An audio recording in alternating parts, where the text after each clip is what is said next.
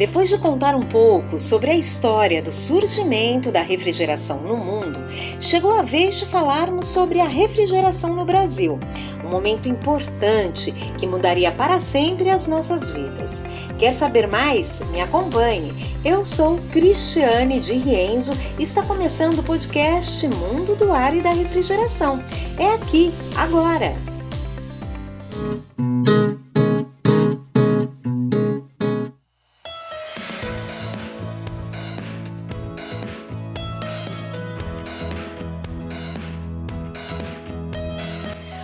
Começa no início do século XX, quando surgiram as primeiras geladeiras. Bem, na verdade era o que se chamava de, pois era apenas um recipiente de madeira isolado por placas de cortiça, onde eram colocados blocos de gelo que, com o avançar do dia, derretia.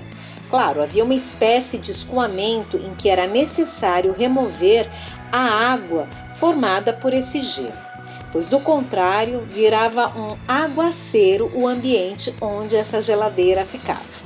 Portanto, cena comum naquela época eram as carroças de blocos de gelo que passavam quase que diariamente pelas ruas anunciando a venda desses blocos, a fim de garantir o desempenho frigorífico do que era chamado de geladeira. Mesmo com o sucesso desses modelos rudimentares, a possibilidade de produção de geladeiras para uso doméstico ainda era um sonho distante. Enquanto isso não ocorria, a única possibilidade de utilização do frio era ampliar ao máximo a durabilidade do gelo natural.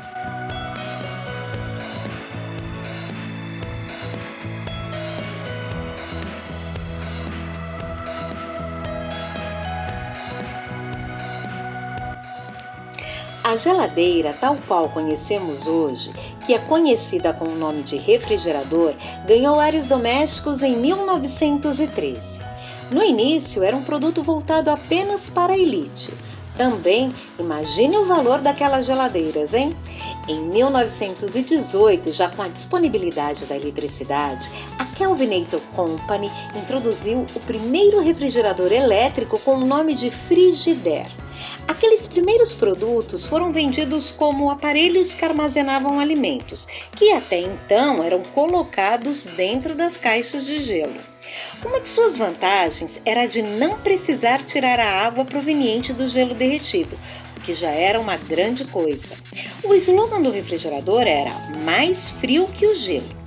Quanto à aparência, eu quero contar para vocês que aqueles primeiros modelos de refrigeradores mediam cerca de um metro de altura, isso desconsiderando os seus pés. As caixas geralmente eram pintadas na cor branca, elas tinham formas arredondadas e na parte superior, ou seja, bem em cima da geladeira mesmo, havia uma espécie de bola, que é onde ficava o compressor.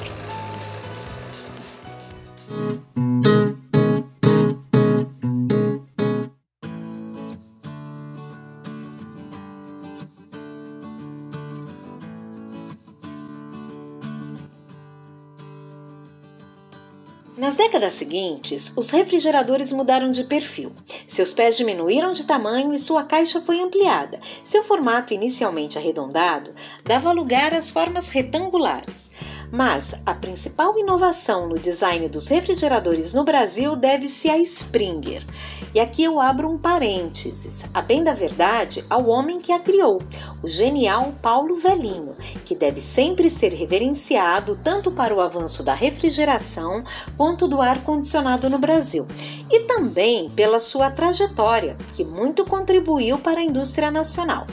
Eu quero lembrar que uma dessas entrevistas exclusivas do podcast que eu sempre anuncio, uma delas é com o Paulo Velhinho. Então, não deixa de acompanhar mais para frente este conteúdo imperdível que estará aqui no mundo do ar e da refrigeração.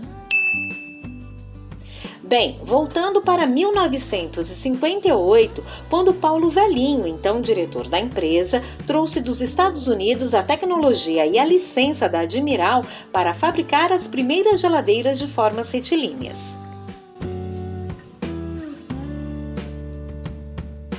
Naquele momento em que eu fazia pesquisa para o livro Memória da Refrigeração e do Ar-Condicionado no Brasil, eu ouvi alguns relatos daqueles que viram as primeiras linhas de produção dos refrigeradores Springer Admiral, que torceram o nariz. Eles não gostaram, não.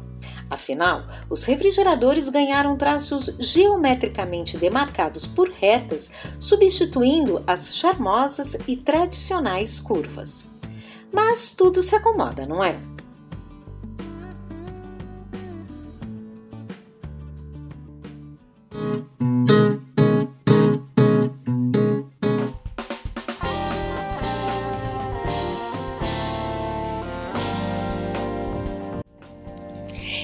Estranhamento não durou muito. Depois de algum tempo, as donas de casa da época só queriam as tais geladeiras retas, sinônimo de modernidade.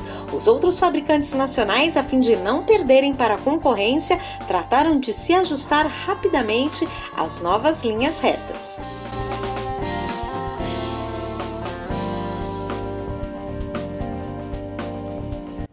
Depois do novo design, é a vez da geladeira com rodinhas, que surgiu aqui no Brasil no início dos anos 60. Era o maior desejo das donas de casa, segundo uma pesquisa realizada naquela época pela revista Refrigeração, que foi publicada junto com uma propaganda, isso em janeiro de 1961, no jornal Estado de São Paulo. Propaganda, estampada em branco e preto, mostrava uma dona de casa e seu filho tentando mover a geladeira de lugar com muito esforço e nenhum sucesso. O anúncio dizia: com rollover não é preciso carrinho mas Rollover é exclusivo dos novos refrigeradores Admiral. E aí, uma segunda imagem, uma segunda ilustração mostrava a mesma dona de casa, desta vez feliz e acompanhada da filha, que empurrava facilmente o refrigerador para que a mãe pudesse limpar a área onde ele ficava. Bacana, né? Muito bacana.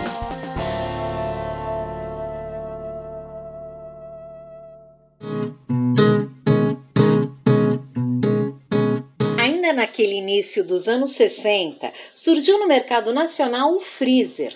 Primeiro, em 1961, a Prosóximo lançou um modelo horizontal, semelhante aos que ainda hoje são usados em estabelecimentos comerciais. Já no ano seguinte, a Brastemp entrou com seu produto, um congelador doméstico vertical. Até por questão de economia de espaço, foi justamente a versão vertical a mais aceita nas cozinhas residenciais. Mas o boom não aconteceu da noite para o dia, não. Tanto que em 1977, ano em que pôs nas lojas o seu primeiro freezer naquele formato, a Prosdóximo montou escolas para dar cursos rápidos e gratuitos de técnicas de congelamento de alimentos. É que a empresa ainda não considerava o eletrodoméstico tão popular e estava empenhada em difundir o seu uso e suas qualidades. Grande aliado da dona de casa brasileira na década de 80, tempos de inflação galopante, o freezer está cada vez mais cheio de bossa.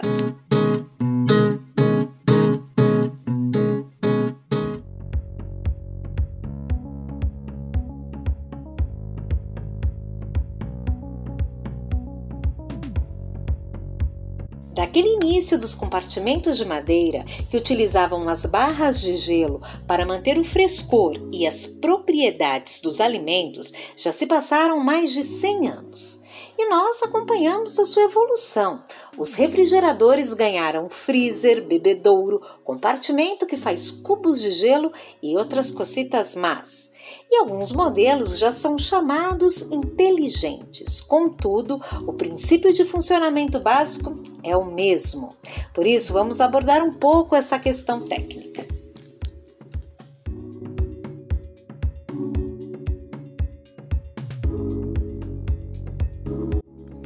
Nas geladeiras mais modernas, em que o freezer fica separado do refrigerador, cada compartimento tem um circuito de refrigeração individual. Para controlar a temperatura em seu interior, o refrigerador monitora a temperatura por meio de sensores. Isso determina quando e por quanto tempo o compressor será acionado para baixar a temperatura dentro do eletrodoméstico.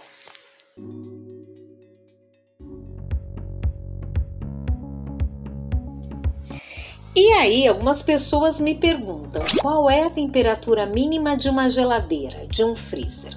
E a resposta é: isso vai variar muito de acordo com o modelo, com a utilização e com o que você armazena na geladeira ou no freezer.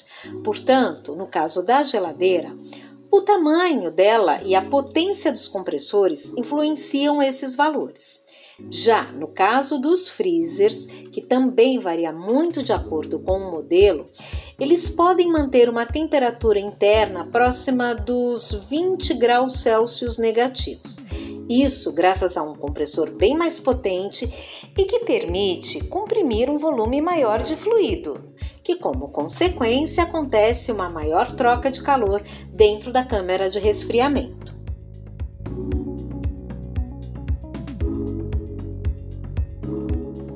Outra pergunta: o que é uma geladeira frost free? Bem, uma frost free é um aparelho fabricado para que o congelador não acumule gelo. Isso faz com que acabe com aquela necessidade de descongelar o compartimento para limpeza. Bom, né? Para isso, é comum usar duas tecnologias diferentes. Ou o sistema bomba de calor, também conhecido como ciclo reverso, ou uma resistência elétrica. Bem, independente da tecnologia empregada, o dispositivo é acionado de tempos em tempos após pequenos intervalos de tempo de funcionamento da geladeira. Isso com o objetivo de produzir calor suficiente para derreter o gelo que fica ali nas laterais do congelador.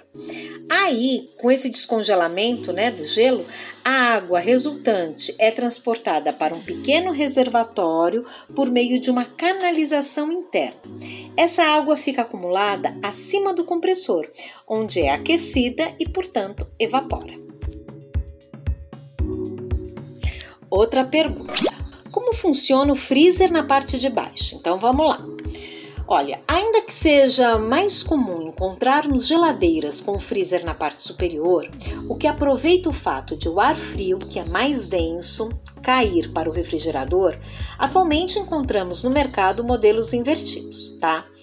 O funcionamento é o mesmo, é igual de um refrigerador tradicional, uma vez que esses aparelhos utilizam circuitos de refrigeração independentes para cada uma das câmaras. Lembra que eu comentei? Então, no caso é, do freezer ficar na parte de baixo da geladeira, do refrigerador, essa disposição só tem a ver com a praticidade. No mais, o funcionamento, o desempenho é o mesmo, ok?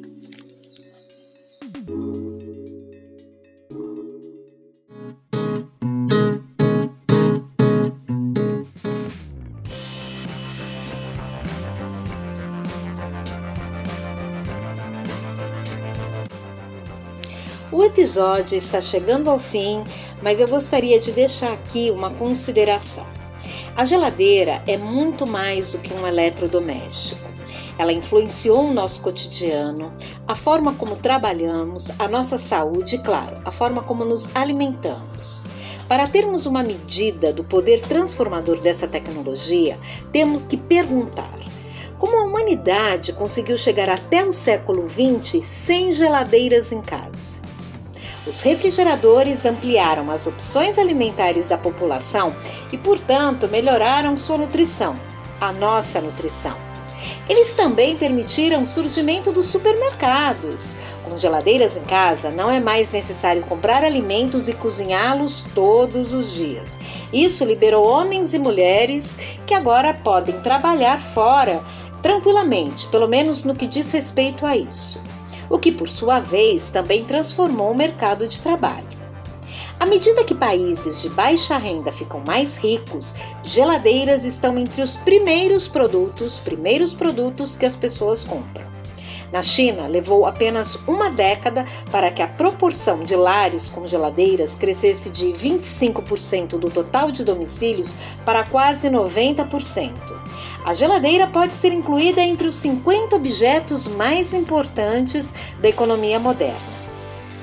A cadeia do frio, a cadeia gelada, permitiu, por fim, que a lógica da especialização do comércio fosse aplicada também aos alimentos perecíveis. Foi ótimo.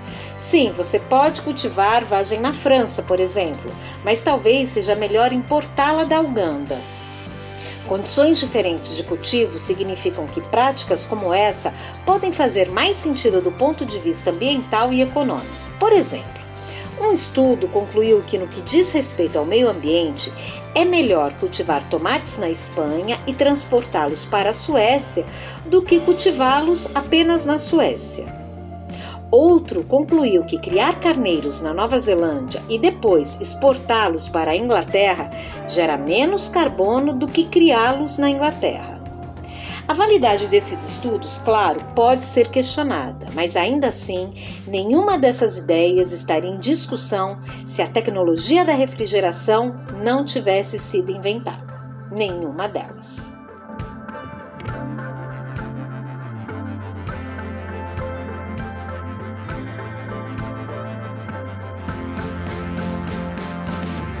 E assim termina mais um episódio do podcast Mundo do Ar e da Refrigeração, que trouxe hoje um pouco da história da refrigeração doméstica aqui no Brasil.